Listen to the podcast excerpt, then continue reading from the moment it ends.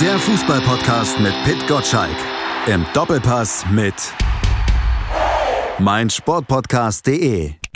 Nach der Blamage gegen Japan glauben 82,2 Prozent der deutschen Fußballfans an ein erneutes Vorrunden aus der deutschen Nationalmannschaft bei der WM. Das geht aus einer allerdings nicht repräsentativen Umfrage des SID hervor. Moin Pitt, bist du einer von den 82 Prozent? Ähm, ich fürchte das Schlimmste, aber habe ja als Fußballfan immer noch die, die Resthoffnung, dass sie es irgendwie noch umgebogen kriegen. Ein Sieg, ein Sieg gegen, gegen, ähm, gegen Spanien und die Welt sieht ja schon wieder ganz anders aus. Ich weiß nur nicht, wie wir A, die Tore verhindern sollen von den Spanien Spanien und wie wir selbst B ähm, drei Tore schießen, weil die werden wir brauchen. Wir sind ja nicht in der Lage mehr zu Null zu spielen, haben wir erst zweimal in diesem Jahr geschafft gegen Oman und Israel, sonst haben wir immer die Kiste in die Kiste reingekriegt. Also es gibt genügend Grund für, für ähm, Pessimismus, aber ich lasse mir meinen Optimismus von niemandem nehmen, auch nicht von der Umfrage. Nicht nur die Welt sieht anders aus, auch die Spanier sehen anders aus als die Japaner, was man da auf dem Fußballfeld gestern gesehen hat gegen Costa Rica. Fragen wir doch mal an den Kollegen vor Ort. Sport 1 Chefreporter Kerry Hau ist heute mit dabei und der ist in Doha und hat sich natürlich auch das deutsche Spiel angeguckt. Kerry, bist du einer von den 82 Prozent oder bist du äh, auch so wie Pitt irgendwo ist noch Optimismus da?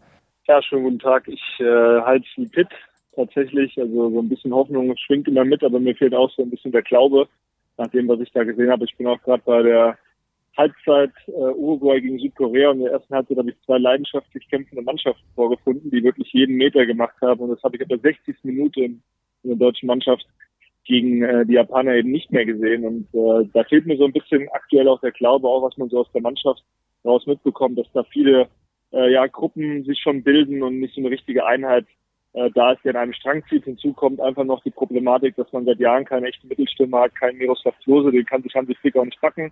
Da muss man einfach bei der Ausbildung auch ansetzen in den nächsten Jahren, plus eben ähm, hohe Mängel dann auch in der Abwehr. Wenn Schotterbeck und Süle, äh, was die gestern gemacht haben gegen Japan, das war ähm, unterirdisch, das kann bei der WM äh, ja nicht ausreichen am Ende.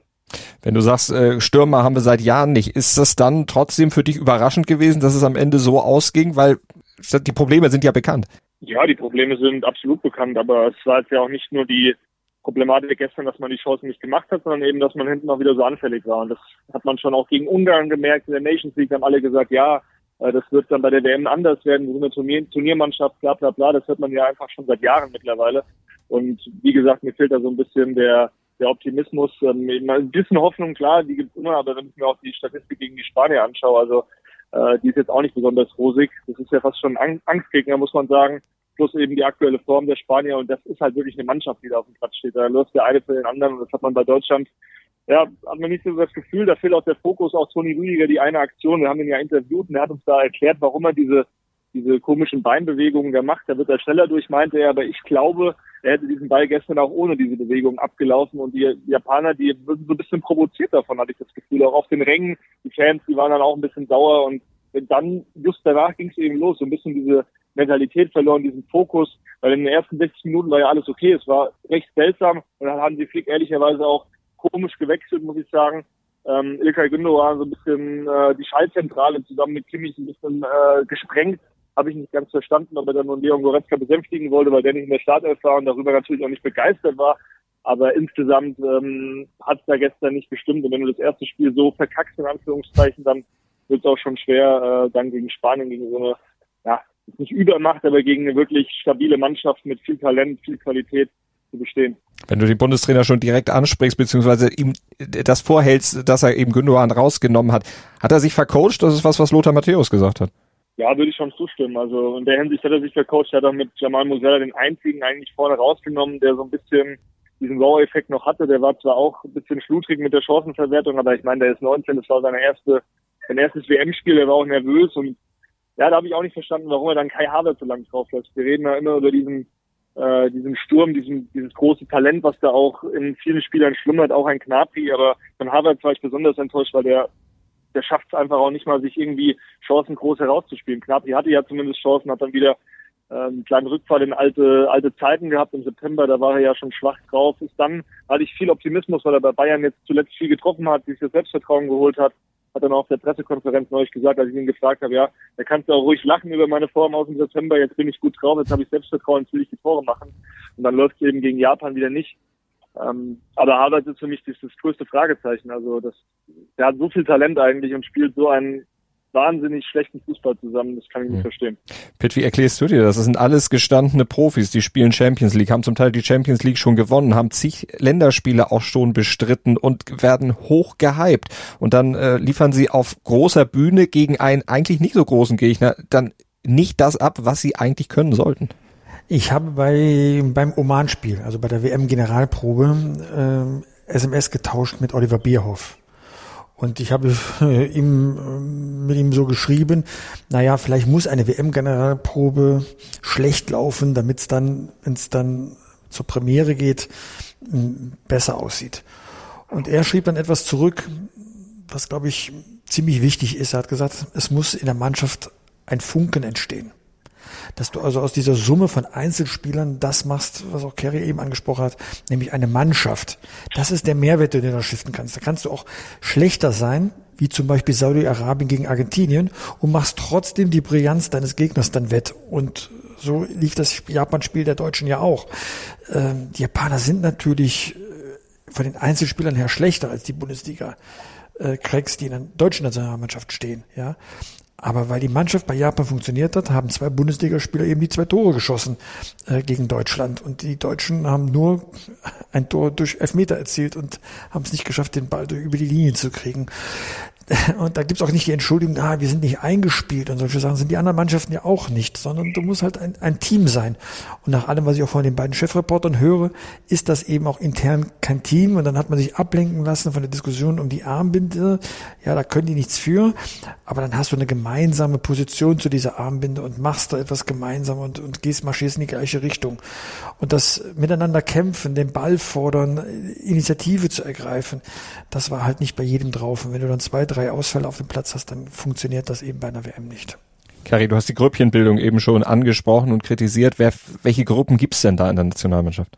Ich würde da gerne mal bei, bei Pitzgedanken ansetzen mit der Armbinde. Ja. Das war ja ein Riesenthema innerhalb der Mannschaft. Das hat, hat die Spieler auch ähm, ja genervt, dass da so eine Diskussion dann auch entstand, auch um sie. Und da ist das Thema Grüppchenbildung zum Vorschein gekommen. Da waren am Ende sieben Spieler, ähm, die gestandenen Spieler, Manuel Neuer, Thomas Müller, Leon Goretzka, Jo Kimmich, Ilkay Gündogan äh, und noch zwei andere Spieler, die waren eben am Tag vor dem Spielabend äh, haben sie sich getroffen im Hotel, haben sich nochmal beraten, haben etwa eine Stunde darüber diskutiert. Und ich finde, das ist ja Wahnsinn vor so einem Spiel, vor dem WM-Auftakt, dass sich die Spieler dann darum kümmern müssen und andere Spieler sagen, hey, ich habe da eigentlich gar keinen Bock drauf, ich will damit nichts zu tun haben, ich mache jetzt mein Handy aus, ich will diese Diskussion nicht haben. Und da zeigt sich ja schon, dass dann keine richtige Mannschaft am Ende ähm, da auf dem Platz auch steht. Und an dieser Symbolik hat sich dann ja klang es vielleicht so, okay, wir sind eine Einheit, aber in Wahrheit sind wir es nicht. Also ähm, es war dann schon schade. Ich finde es gut, dass die Spieler sich grundsätzlich Gedanken gemacht haben. Auch auch Spieler wie eben in Kimmich, die die setzen sich schon kritisch damit auseinander. Aber Kimmich hat auch auf der Pressekonferenz gesagt, wir müssen uns irgendwann nochmal wieder aufs Sportliche konzentrieren. Ich denke, das hat da auch sehr mit reingespielt. Plus eben, dass diese Grüppchen Bayern, Dortmund, das ist ja eh klar, ähm, Manuel Neuer ist sicherlich auch nicht begeistert, dass er da vorne jetzt vor sich keinen Delicht hat oder keinen Upamecano, die aktuell einfach brutal gut und stabil spielen, sondern eben einen Schlotterbeck. Und das ist dann auch die, die Frage von Hansi Flick, was hätte man anders machen können? Hätte man einen Mats Hummels vielleicht doch mitnehmen sollen? Könnte man nicht vielleicht doch einmal Matthias, Matthias Pinter spielen lassen, der vielleicht nicht besonders spektakulär spielt, aber der äh, zumindest jetzt in Freiburg auch gute Leistungen gezeigt hat, auf den man sich grundsätzlich verlassen kann. Also die Entscheidung habe ich auch nicht verstanden, weil Schlotterbeck in seinen ersten sechs Länderspielen drei Elfmeter verschuldet hat. Also äh, es ist so ein, so ein Mischmasch aus vielem. Ähm, aber der, glaube ich, das Fazit, das man ziehen kann jetzt schon aus diesen ersten Wochen auch hier, die wir mit der Nationalmannschaft verbringen, ähm, es ist keine richtige, richtige Einheit auf dem Platz was muss Flick denn noch machen jetzt, um äh, auch auf dem Platz ein bisschen was zu ändern? Es wird auch diskutiert, Kimmich auf rechts, Michael Ballack hatte sich entsprechend schon geäußert vor ein paar Tagen, schon vor dem Japan-Spiel, damit eben mit Goretzka und Gündogan und Kimmich ein wirklich starkes, international erfahrenes Mittelfeld dann drin sp äh, spielen kann und dann eben jemand auf rechts steht, der das auch auf hohem Niveau eigentlich kann. Ah, ich sehe da zwei Optionen. Also entweder macht man jetzt Kimmich auf die Rechtsverteidigerposition, dann muss er dann auch über seinen eigenen Schatten springen man darf auch nicht vergessen, Hansi Flick hat äh, die Champions League mit Bayern gewonnen, äh, mit Kimmich als Rechtsverteidiger, äh, weil Thiago und Goretzka, da war eben auch dieses dieses Überangebot an Qualität jetzt im, im zentralen Mittelfeld, die hat er dann spielen lassen und Kimmich auf rechts. Da hat er sich dann auch dem Ganzen gebeugt und äh, Jo Kimmich, ich meine, ich kenne ihn ja auch ganz gut jetzt schon und das ist schon einer, der will diese Kontrolle haben im Mittelfeld. Der will sich die Bälle abholen, der will ja den Chef machen. Aber in dem Fall wäre es vielleicht besser, wenn er eben ähm, sich da selbst ein bisschen zurücknimmt und der Mannschaft hilft und dann als Rechtsverteidiger eben agiert. Weil wir haben einfach keinen besseren Rechtsverteidiger in dieser Mannschaft. Der ist ein guter Sechser, sehr guter Sechser, vielleicht sogar einer der besten der Welt, aber vielleicht, also aus meiner Sicht nicht vielleicht, ist er der beste Rechtsverteidiger, den, den Deutschland äh, zur Verfügung hat und deswegen sollte er auf dieser Position spielen. Es gibt aber noch eine andere Option, eine andere Variante, die ich auch ganz, äh, ganz spannend eigentlich finde, Kimmich und Goretzka eben auf der Doppelsechs spielen zu lassen, wie sie es im Verein auch tun und Gündogan dann eine Position weiter vor, weil das macht er bei Manchester City auch. Gündogan, das, der wird so ein bisschen unterschätzt, finde ich auch in Deutschland. Der ist Kapitän bei Man City, bei einem der besten, vielleicht sogar aktuell bei der besten Mannschaft in Europa. Ähm, ist auch ein guter Taktiker, der gute Kommandos gibt. Man ist ja nicht ohne Grund dann so nach hinten losgegangen, als er vom Platz äh, ging gegen die Japaner. Da hat so ein bisschen auch dieser verlängerte Arm des Trainers gefehlt. Das ist Gündogan definitiv. Er macht äh, sehr viel den Mund auf. Das sagen auch immer Mitspieler, dass der eines Tages mal ein Top-Trainer auch wird auch bei Man City ja schon die eine oder andere Jugendmannschaft coacht. Also ich kann mir die beiden, also die drei kann ich mir auch zusammen eigentlich vorstellen. Dann müsste Musiala eben auf den Flügel, weil Sané könnte ähm, oder nicht könnte, der, der wird wahrscheinlich gegen Spanien auch noch nicht spielen können. Das ist wirklich eine 50-50 Entscheidung. Es wird sich ganz, ganz kurzfristig entscheiden. Dann könnte Musiala auch links spielen. Ähm, rechts dann Knapri, weil ich finde schon, dass die meisten Bayern-Spieler, also dass die Bayern zusammen spielen sollten und vorne dann eben Müller rein und äh, Harvard aus der Mannschaft raus, weil das war, was er gemacht hat oder gezeigt hat, aus meiner Sicht einfach eine Frechheit. Mhm. Pitt, ist das eine Aufstellung, mit der du dich anfreunden könntest? Also ich muss mich an den Gedanken noch gewöhnen, dass Kimmich plötzlich wieder rechts spielen sollte, aber ich finde die Argumente eigentlich zu gut, ja. äh, auch dass er diese Position beim Champions League Sieg unter Hansi Flick dann äh, bekleidet hat. Ich, ich zögere deswegen da jetzt Hurra zu schreiben bei dem Vorschlag, weil ich Kimmich auf der rechten Seite bei der EM voriges Jahr erlebt habe und ähm, ihn einfach im Mittelfeld vermisst habe. So und äh, da hat er schon Impulse zu geben, aber ich finde das ziemlich überzeugend. Ich gehe nur nicht mit bei Gnabry. Gnabry muss raus. Äh, Gnabry hat zu wenig gebracht, zu wenig Impulse, wenn ich vergleiche, was da über links über von Raum kam. Ja, der war dafür defensiv ein bisschen schwächer, aber da war halt ein bisschen mehr Remi Demi äh, dann dann nach vorne dran. Also es muss auf jeden Fall was in der Mannschaft passieren. Schlotterbeck definitiv raus und dann kann man ja nur überlegen, ob man Ginter oder Süde daneben äh, Rüdiger setzt, ja. Äh, aber so viel Zeit bleibt dann halt auch nicht bis zum Sonntagsspiel. Also das, was passieren muss, ist ja wohl ganz klar. Und da braucht der Hansi Flick auch mal eine, eine Härte auch gegenüber seinen Spielern. Ich finde ja, everybody's darling zu sein, das ist ja ganz nett. Aber hier steht gerade mehr auf dem Spiel äh, in der WM-Geschichte von 92 Jahren, nämlich dass äh, Deutschland zum zweiten Mal in der Vorrunde in Folge äh, ausscheidet. Ja, das hat es ja so noch nie gegeben. Mhm. Und äh, da, da darf man keine Rücksicht mehr nehmen auf Einzelschicksale, ob Herr Müller damit einverstanden ist oder äh, Kimmich vielleicht äh, traurig ins Kopfkissen beißt. Ja, das spielt alles jetzt keine Rolle. Wir müssen gewinnen gegen Spanien. Das ist ein Ding der Unmöglichkeit. Und äh, du hast keine Chance, aber die musst du halt jetzt nutzen. Ist die Situation mit 2018 vergleichbar? Also ich klar, das Ergebnis könnte das gleiche sein, aber auch die ganze Gemengelage aus deiner Sicht? Ich würde das nicht sagen. Ich würde das nicht sagen, weil es gibt einen großen Unterschied. Ich war damals beim Spiel gegen äh, Mexiko mit dabei und da war eine Lethargie in der Mannschaft. Das war behäbig. Das war wirklich ein Klassikauftritt, wo, äh, wo Boateng, ich erinnere mich ganz genau daran, beleidigt, äh, oder Toni Kroos, ich war es, glaube ich, äh, beleidigt war, dass, äh, dass man ihm den Ball abgenommen hat. Ja, diese Majestätsbeleidigung führte zu einer Trägheit. Das möchte ich der Mannschaft diesmal nicht unterstellen. Da war schon Einsatzwille da, aber es war nicht unbedingt der Wille zum Gestalten da und den Ball annehmen und solche Sachen. Aber sie haben sich ja bemüht, sie haben ja auch Chancen gehabt. 60 Minuten war das ja in Ordnung nach der Anfangsnervosität. Mhm. Aber dann den Killerinstinkt zu haben und Achtung, auch vielleicht eine taktische Vielfalt an den Tag zu legen, die geht dann vom Trainer aus. Das ist das, was da gerade fehlt. Killerinstinkt und taktische Variabilität. Ja, da waren die Japaner uns überlegen, die haben die Mannschaft umgestellt in der Abwehr und wir hatten keine Antwort darauf, wie wir mit der Dreierkette jetzt umgehen können. Ähm, wir hatten unsere Chancen, aber wir hatten auch unsere Böcke dann hinten. Kari, jetzt hattest du vorhin das Stichwort äh, Turniermannschaft schon in den Raum geworfen. Das war ja was, wo man in Deutschland eigentlich immer drauf bauen konnte, wo ich auch mit aufgewachsen bin mit der Formulierung, ach, Deutschland ist eine Turniermannschaft, im Laufe des Turniers steigern sie sich und komischerweise kamen sie 92, äh, 82, 86 und 90 dann auch tatsächlich ins Finale, äh, eben genau so mit zum Teil doch ziemlichem Rumpelfußball, wenn man von 90 mal absieht. Äh, den Nimbus können wir ihnen aber nicht mehr geben. Nee, also das auf diesen Status sollte man sich nicht mehr verlassen, weil man hat es ja gesehen äh, in den letzten Turnieren und generell ist es eher ein Argument, das ist mittlerweile so äh, ja altbacken, sage ich mal, Das sollten wir nicht mehr, sollten wir nicht mehr verwenden. Vor allem, mir fehlt eben das, was Pitt angesprochen hat, auch diese Variabilität, dann diesen Killerinstinkt, diese letzte Überzeugung. Das hat Ilkay Gündogan ja auch im Interview gesagt, dass da manche Spieler dann auch den Ball vorne nicht haben wollten. Das ist ja alarmierend, weil er das schon mal nach dem Spiel gegen Ungarn der Nations League gesagt hat. Also die müssen jetzt wirklich mal so langsam ein bisschen aus dieser, ähm, aus dieser Haltung rauskommen, ja, wir machen das schon, weil mit dieser Haltung sind sie eben ins Japan-Spiel gegangen. Da waren einige Spieler dabei, die wahrscheinlich gedacht haben, die schlägt man jetzt mal eben so locker. Und ähm, das war nicht diese Lethargie vielleicht, das sehe ich ähnlich, aber man läuft natürlich Gefahr, wenn man keine Mannschaft ist, dass man sich dann wirklich nur auf diese persönlichen Befindlichkeiten ähm, fokussiert und dass man dann eben diese, ja, diese Geschlossenheit verliert. Und das war ja ab der 60 Minuten der Fall. Und nach dem Spiel ja, sind die Spieler mehr oder weniger, oder Gündogan in dem Fall, äh, auch auf seine Mitspieler losgegangen. Nicht nur auf die Offensivspieler, sondern auch hinten, dass da wirklich individuelle krasse Fehler passiert sind, die so auf dem Niveau nicht passieren dürfen. Und das müssen diese Spieler dann übrigens auch annehmen, weil ich mhm. glaube, deswegen ist ein Mats Hummels nicht mitgefahren, weil er hätte das ganz knallhart auch angesprochen. Und wahrscheinlich wäre das auch ein Konfliktpotenzial, hätte das geborgen, logischerweise. Ähm, und ja, ich glaube, dass Hansi Flick auch keine Lust hatte auf Stress, aber der wird jetzt so oder so, oder so kommen, wenn die Ergebnisse nicht stimmen. Bitte wird es noch weitere Zeichen von der Mannschaft geben, jetzt in Richtung äh, Vielfältigkeit und Katar-Organisationskritik? Das interessiert oder? mich alles ja nicht okay. mehr. Ich will keine Zeichen mehr von der Mannschaft haben. Ich will keine Zeichen machen. Ich will, dass die Zeichen auf dem Platz machen, dass sie ordentlich Fußball spielen wollen. Also äh, das ist alles, sind alles wichtige Themen, aber es sind halt eben genau das Randthemen. Ich will, dass die jetzt Fußball spielen. Da steht echt, das ist eine Weichenstellung für den deutschen Fußball. Wenn die das jetzt kaputt machen, und dann noch bestätigen, diese Fußballmüdigkeit in Deutschland, die ja nun sichtbar ist an den TV-Quoten, dann habe ich echt noch ein schlechteres Gefühl für die Heim-EM in zwei Jahren. Und da brauchst du jetzt diese Erfolgserlebnisse. Und mich interessiert nicht, ob unsere Armbinde besonders schön ist. Ja, das war eine große Diskussion und die wurde auch sehr relevant geführt.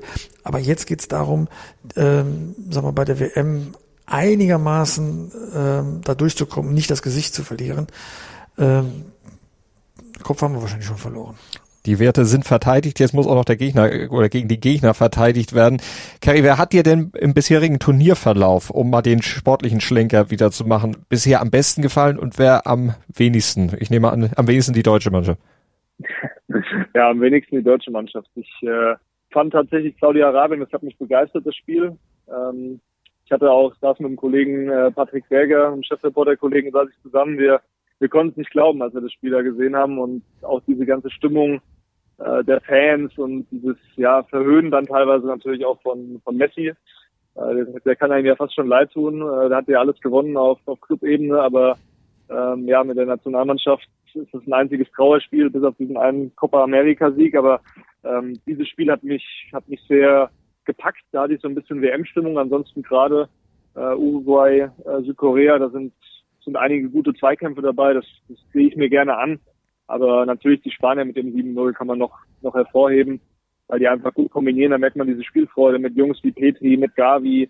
Und wir in Deutschland haben halt leider nur aktuell Jamal Musiala, der so ein bisschen Freude macht, auch von den jungen Spielern, die nachkommen. Florian Wirtz ist ja leider ähm, ja, noch nicht, noch nicht fit und da hoffe ich auch, da bin ich guter Dinge, dass der für 2024 äh, noch so ein Spieler wird, wo man vielleicht so wieder mal ein bisschen Euphorie in dem Land äh, wecken kann, weil das fehlt eben auch. Es fehlen so Typen wie Schweinsteiger, wie Podolski. Man hat das in Abstrichen vielleicht mit einem, mit einem Goretzka, man hat das auch bei der EM mit, mit Robin Gosens, der jetzt ja auch aus Leistungsgründen vielleicht auch zu Recht da nicht dabei ist, wo ich sage, vielleicht nimmt man dann so einen Typ nochmal mit, der so ein bisschen dieses Feuer auch nach Deutschland zumindest etwas bringt. Und das fehlt ja momentan komplett. Also wenn ich jetzt mit Freunden rede, wenn ich mit meiner Freundin rede, ähm, da fehlt ja jegliches Interesse und auch jede, jede Begeisterung für diese Mannschaft, für diesen Sport. Und das ist halt, äh, das ist schade, das ist bedenklich und das ist genau das auch, was Pitt er eben gesagt hat, diese Fußballmüdigkeit. Ein Deutschlandspiel unter 10 Millionen bei einer WM, das hat es 30 Jahre lang nicht gegeben. Gestern war es dann wieder der Fall, obwohl es natürlich auch noch auf anderen Kanälen dann zu gucken war. Aber insgesamt, ihr habt natürlich absolut recht. Pitt, dein Liebling bisher bei der WM? Also mir haben die Kanadier sehr gut gefallen. Die haben zwar 0 zu 1 verloren gegen Belgien, aber wie frisch und druckvoll und echt engagiert die gespielt haben, auf einem wirklich hohen Niveau. Ich glaube, die haben auch erkannt, wenn die WM in vier Jahren dann auch zum Teil dann in Kanada stattfindet, dass man eine gute Mannschaft haben muss. Äh, Alfonso Davis natürlich vorneweg, viel Pech gehabt bei dem Elfmeter. Das wäre das erste WM-Tor von Kanada überhaupt gewesen, ja. Aber da war Schmackes dann dahinter. Das hat mir sehr gut gefallen. Natürlich die Spanier haben mir gut gefallen. Ich fand auch überraschend die Saudi-Araber, ja, die ich ja immer noch im Kopf habe von vor 20 Jahren 0 zu 8 gegen Deutschland. Wir erinnern uns, der große Auftritt von Miro Klose, ja, wo seine Weltkarriere begann, ja. Aber von dem Bild muss man sich lösen. Die wissen schon, wie man Fußball spielt. Und, äh, und so werden wir wahrscheinlich ein paar Mannschaften in der Ko-Runde erleben, mit denen wir nicht gerechnet haben. Weil das darf man auch nicht vergessen. Nicht nur wir Deutschen stehen jetzt mit dem Rücken zur Wand, sondern auch die Argentinier. Die haben auch ein, zwei verloren. Die müssen jetzt auch gucken, dass sie aus die Puschen kommen. Dann haben so Mannschaften wie jetzt die Schweiz äh, ganz aktuell oder Belgien sich irgendwie so mit so einem 1 zu 0 irgendwie durch das erste Spiel dann ähm, gemogelt. Ähm, wir werden noch viele, viele Überraschungen, glaube ich, erleben bei dieser WM. Kari, die Form der Engländer und der Franzosen, von denen man ja auch vorher nicht gedacht hat, dass sie jetzt wirklich so furios ins Turnier starten. Hat dich die überrascht? Gerade die Franzosen, die ja eben sehr verletzungsgebeutelt sind? Ja, die Franzosen haben mich schon überrascht, weil man hört natürlich auch von ein paar Bayern-Spielern, wie sehr das belastet hat mit Benzema, mit dem Ausfall, dann in Kunku. Also das war wirklich, die Köpfe, die waren unten, vor allem nach der Benzema-Verletzung, der Weltfußballer, der da ausfällt. Ähm, aber trotzdem haben sie eine gute, eine gute Gruppe noch beisammen. Auch ein Kolo Moani von, von Frankfurt, der wird sicherlich auch mal die Möglichkeit bekommen. Ein Markus Thuram von Gladbach. Da schaue ich auch gerne als Bundesliga-Fan oder als äh, ja, Bundesliga-Berichterstatter, in Anführungszeichen, ähm, schaue ich da gerne gerne zu, weil äh, einfach auch eine, eine tolle Mannschaft insgesamt ist auch ein Kamavinga von Real Madrid. Das sind, die haben schon Talent. Also da schon, muss man schon auch ein bisschen neidisch rüberblicken und die Engländer sowieso mit dem mit dem Jude Bellingham, Harry Kane, auch Bukayo Saka vorne. Das sind alles alles sehr sehr starke Spieler und äh, deswegen hat mich jetzt nicht nicht so überrascht, außer bei den Franzosen ein bisschen, dass sie dann wirklich auch deutlich gewinnen. Weil natürlich kam dann auch noch die Verletzung mit Lucas Hernandez dazu. Mhm. Pavard, der hat äh, dann auch nach dem Spiel gesagt, dass ihm das äh, ziemlich mitgenommen hat, auch während des Spiels, dass er sein bester Kumpel sich das Kreuzband äh, reißt und jetzt wahrscheinlich die komplette Saison verpasst. Äh, nicht nur schlechte Nachrichten für die, für die Franzosen, sondern eben auch für den FC Bayern generell für die Bayern ja nicht so gute Nachrichten. Ich meine, Davis verschießt einen Elfmeter, äh, da, dann Hernandez verletzt sich schwer und auch bei Leroy Sané, da war ja zumindest dann zwischendurch mal so leichte Alarmstimmung. Ja, vor allem eben Sané. Der wird jetzt für Spanien, bin ich mir relativ sicher, nicht, nicht fit werden, weil ich jetzt auch nicht mal umgehört habe. Also so richtig kann da einem keiner sagen, was der Stand da ist. Der hat dort ein bisschen individuell äh, trainiert auf dem Platz für sich eben. Und dann wird sich in den nächsten ein, zwei Tagen dann zeigen, ob es dann auch reicht, mit der Mannschaft zu trainieren. Dann ist ja am Samstag, äh, Sonntag schon ähm, das Spiel gegen die Spanier. Und also mir fehlt da so ein bisschen die Fantasie für, dass der da auch schon spielen kann. Und dann könnte das Turnier schon vorbei sein. Und dann äh, brauchen wir nicht drüber zu diskutieren, ist, ist das jetzt das Turnier von, von Leo Sané, weil das hatten wir ja alle gehofft, nachdem er ja wirklich gut in die Saison gestartet war.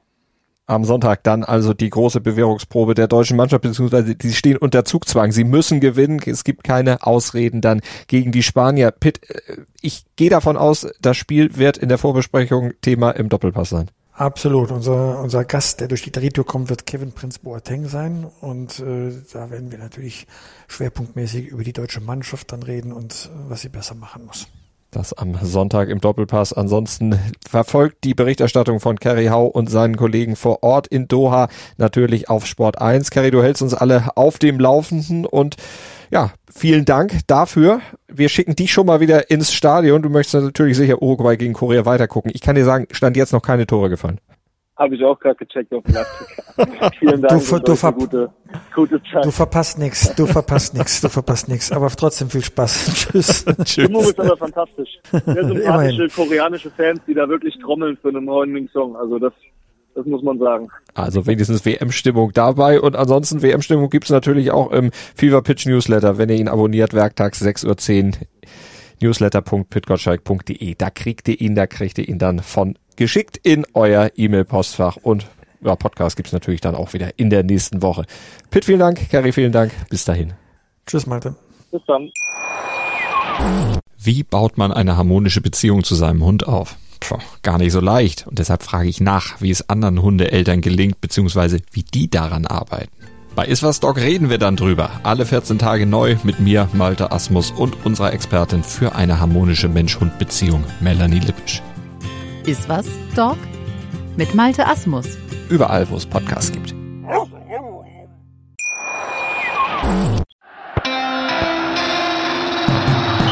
Fever Pitch, der Fußballpodcast mit Pit Gottschalk. Im Doppelpass mit meinsportpodcast.de.